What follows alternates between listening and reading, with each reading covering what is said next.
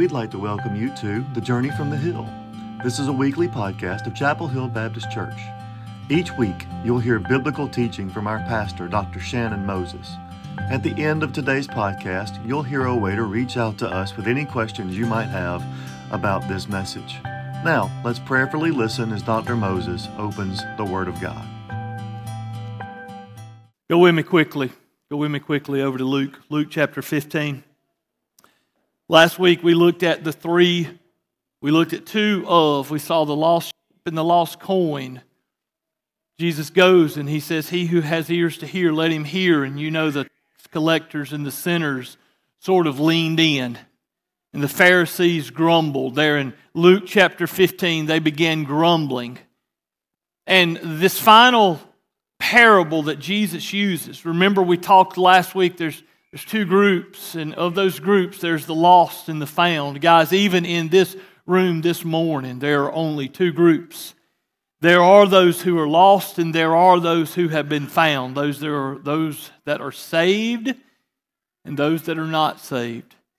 These parables speak to that point. These parables speak to how God constantly pursues after you and I. The Bible says God desires none to perish, no, not one. He desires every person to come to saving knowledge. Scripture tells us over in 2 Peter chapter 3 the Lord is not slow about his promise, as some count slowness, but is patient toward you, not wishing for any to perish, but for all to come to repentance. God desires that. God is pleased when someone who has rebelled against him and, and a person turns. Jesus tells Nicodemus, You must be born again. You must come to saving knowledge in Jesus Christ. And the lost sheep, he leaves the 99 and he goes after the one. In the lost coin, the woman has 10. She loses one. She thoroughly searches all through her house. And when she finds it, they throw a huge party and they're so excited. And that, remember in Scripture, those in the presence of angels. Look at verse 7. Verse 7 of Luke chapter 15 says this it says, I tell you that in the same way there will be more joy in heaven over one sinner who repents than over 99 righteous persons who need no repentance. Look at verse 10. In the same way, I tell you, there is joy in the presence of the angels of God over one sinner who repents. I pray this morning, I pray that you've repented. I pray that you are not trying to find salvation in your own strength, in your own way, in any other way other than the salvation provided through Christ and Him alone. There is no other name under heaven by which men are saved. And this morning, I want to read, I want to read quickly this parable, beginning in verse 11. And he said, A man had two sons. The younger of them said to his father, Father, give me the share of the estate that falls to me. So he divided his wealth between them. Not going this morning, you've heard these stories. Not going this morning to talk about how, how hard hearted this actually was for the younger son to go to the father. Basically, what he's doing, and uh, he don't say it, but he's basically saying, Daddy, I'm so ready to get out of this place. I wish you were dead. I want what's rightfully due me. I want to get out of here. And he goes. His heart is wrong. He has rebelled against the Father and he runs. And he goes. And not many days later, verse 13, the younger son gathered everything together. Not many days later, this is a premeditated move this is a premeditated act of rebellion. Guys, mankind rebels against the Father. We want our way. We want to do what we want to do. We want to run. We want to go. We want to have our own wills, not the will of the Father. Not many days later, the younger son gathered everything together and went on a journey into a distant country, and there he squandered his estate with loose living. Now, when he had spent everything, a severe famine occurred in the country, and he began to be impoverished. So he went and hired himself out to one of the citizens of that country, and he sent him into the fields to feed swine. And he would have gladly filled his stomach with the pods that the swine were eating. And no one, notice this, no one was giving anything to him. He hit rock bottom. He found himself so far away from the perfect will. He found himself, guys, it's hard to read this. It's hard to read this and it's hard to talk about this without seeing the rebellious nature of humanity, without seeing a, a man and his waywardness when he hits rock bottom. Listen, God will allow you on your own strength, doing it your own way, to hit rock bottom. You don't have to, though. You don't have to go so far away from God. God desires a relationship with you. God doesn't desire you to be out there wandering at the lowest places. You know, what profits a man if he gains the whole world and yet loses his soul? It doesn't matter. Everything the world has to offer is filthy rags. The goodness of this world is but filthy rags. Money and stuff and cars and houses and, and all this stuff upon stuff. None of that is going to get us into eternity. But Jesus. Verse 17, he came to his senses. Praise God. Praise God that you and I have a God who pursues us, have a God who, who has sent his Spirit to convict us and to draw us. Praise God for faithful men and women who boldly preach faith. Praise God for faithful uh, Bible study teachers and Sunday school teachers. And praise God for faithful mamas and daddies who stand in the gap and stay on their knees in prayer for their sons and daughters, that the Holy Spirit of God will break their hearts and show them their desperate need of a Savior. And he came to his senses. The Holy Spirit moved in his life in verse 17, but when he came to his senses, he said, How many of my fathers hired me and have more than enough bread? But I'm dying here with hunger. Notice the repentant heart. He says, I'll get up and go to my father, and I'll say, Father, I have sinned against heaven and in your sight. I'm no longer worthy to be called your son. Make me as one of your hired men. There was a brokenness. When we come to Christ, we don't come in arrogance. We come in a spirit of we bring nothing. We come broken. We come with nothing. King Jesus, you did it all. I, I cannot save myself. You have done it all for me. And I repent and I come in brokenness. Guys, you don't wake up and say, I'm going to add Jesus to it. I'm gonna, I'm gonna, I'm gonna go, uh, I'm gonna go get a little bit of that church. I'm gonna, I'm gonna go turn my life around. I'm gonna go act right now. true repentance, true conversion, true turning from our life to His way, there is a, there is a transformation that takes place. There's only two groups. There's only two groups. And to be brought from death to life, there is a transformation. To be brought from death to life, there is a repentance, there is a turning. The old things do not bring us pleasure anymore. The old things make us sick when we go there.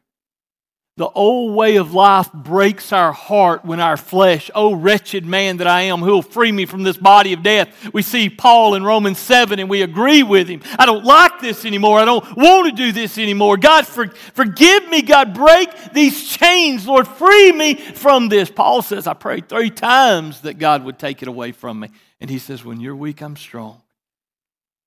It's not a flippant, it's not to be taken lightly. A relationship with the Lord, coming to Christ, it's not as simple as repeat after me. Say this prayer. Do not hang on to a prayer and call it conversion. Do not hang on to a prayer you prayed whenever. Hey, are you a Christian? Yeah, I prayed a prayer one time. Well, is Christ Lord today? Jesus has got to be Lord today constantly. It's not just a, hey, way back then I made a decision, I walked the aisle, I got in some water, I did something. That's not salvation. There's a conversion. There's a, there's a transformation. There is something radical that takes place. Look at where this kid was, and look at what he does, and look at where he goes. He sees where he is and how he's out of the wheel, and he's broken over it, and he confesses his sin through the Father. But notice the grace of the Father. Notice the grace of God. Verse 20 So he got up and he came to his father. But while he was still a long ways off, his father saw him and felt compassion for him. You know, that text is always, that, that, that text is so sweet.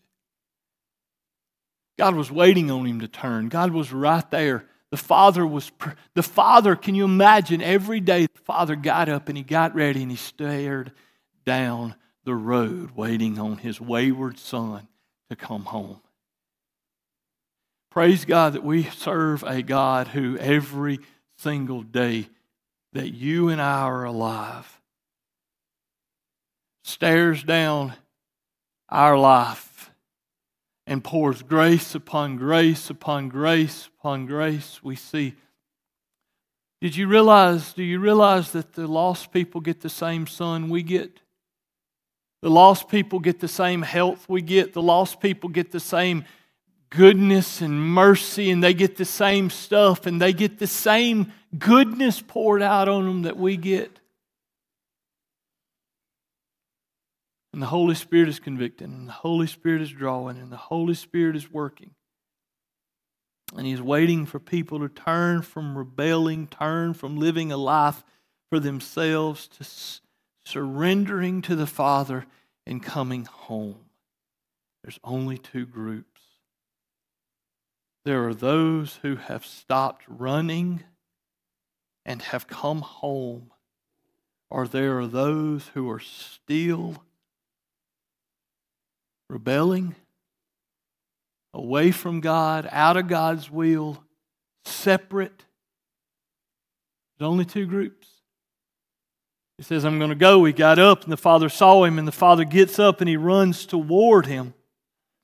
So he got up and he came to the father, but while he was still a long ways off, his father saw him and felt compassion for him. And he ran and embraced him and kissed him. And the son said to him, Father, I have sinned against heaven, and in your sight I am no longer worthy to be called your son. He confesses his sin, he confesses his waywardness, he confesses his rebellion. But notice what God does when you turn and you come back to God. When you give God your life, when you surrender and allow Him to be Lord of your life, notice what God does.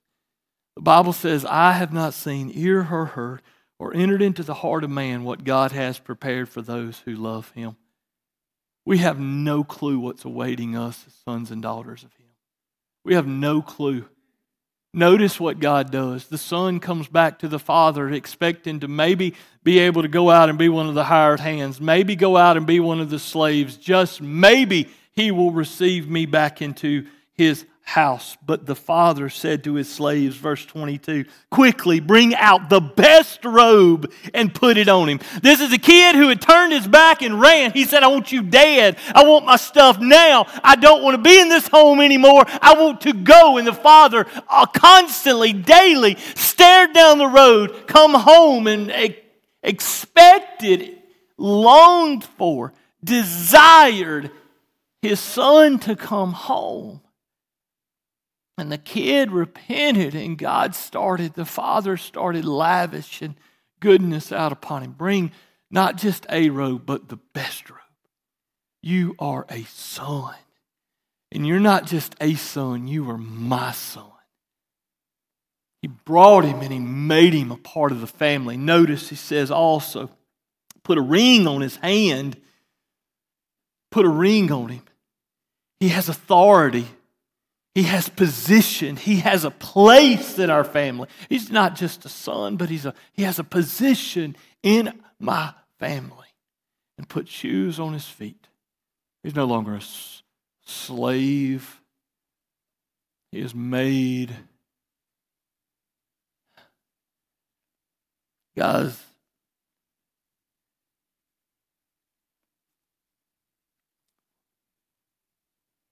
you and I trust Christ as Lord and Savior. See how great a love the Father has bestowed on us that we would be called children of God, and such we are. For this reason, the world does not know us because it did not know Him. Beloved, now we are children of God, and it has not yet appeared as what we will be. We know when He appears, we will be like Him because we will see Him just as He is. And everyone who has this hope fixed on him purifies himself just as he is pure. Simple question this morning Are you still running?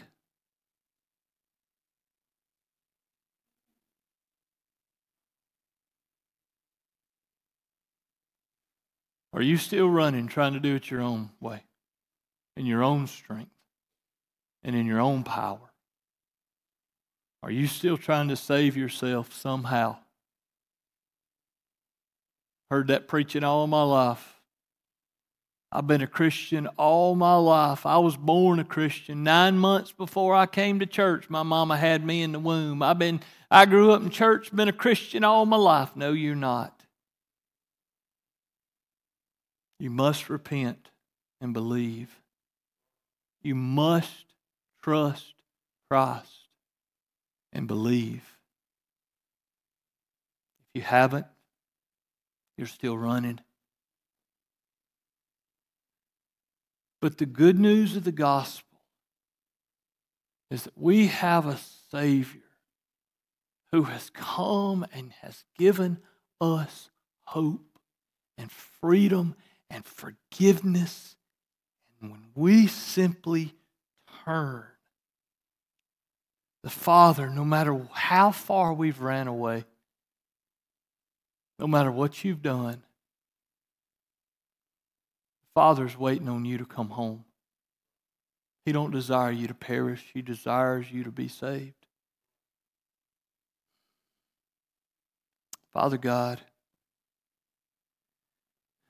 Lord, I pray in the name of Jesus that no one here is running.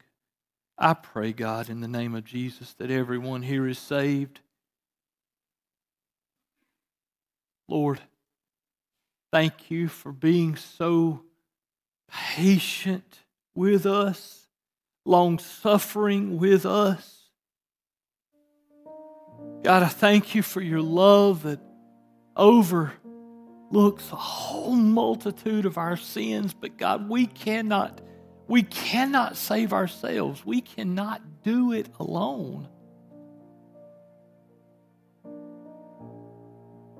God, nobody in this room yet has to hit rock bottom.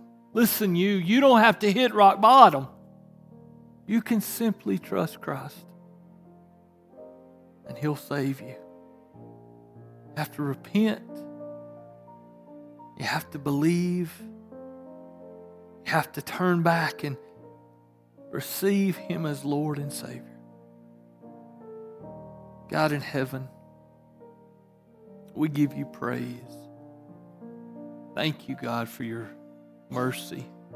Thank you, Jesus, for dying on a cross and being willing to go to a borrowed tomb and your, your power to overwhelm death, hell, and the grave. We are the beneficiaries of that great love to the Father. Lord, move in this room, move over your people. God, help us. Help us, Lord. In Jesus' name, amen.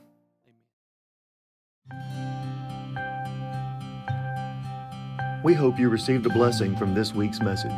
If you have any questions about what you've heard from Pastor Shannon this week, you may call our church office at area code 205 339 4071. We pray that God's Word strengthens you as you go on your journey today.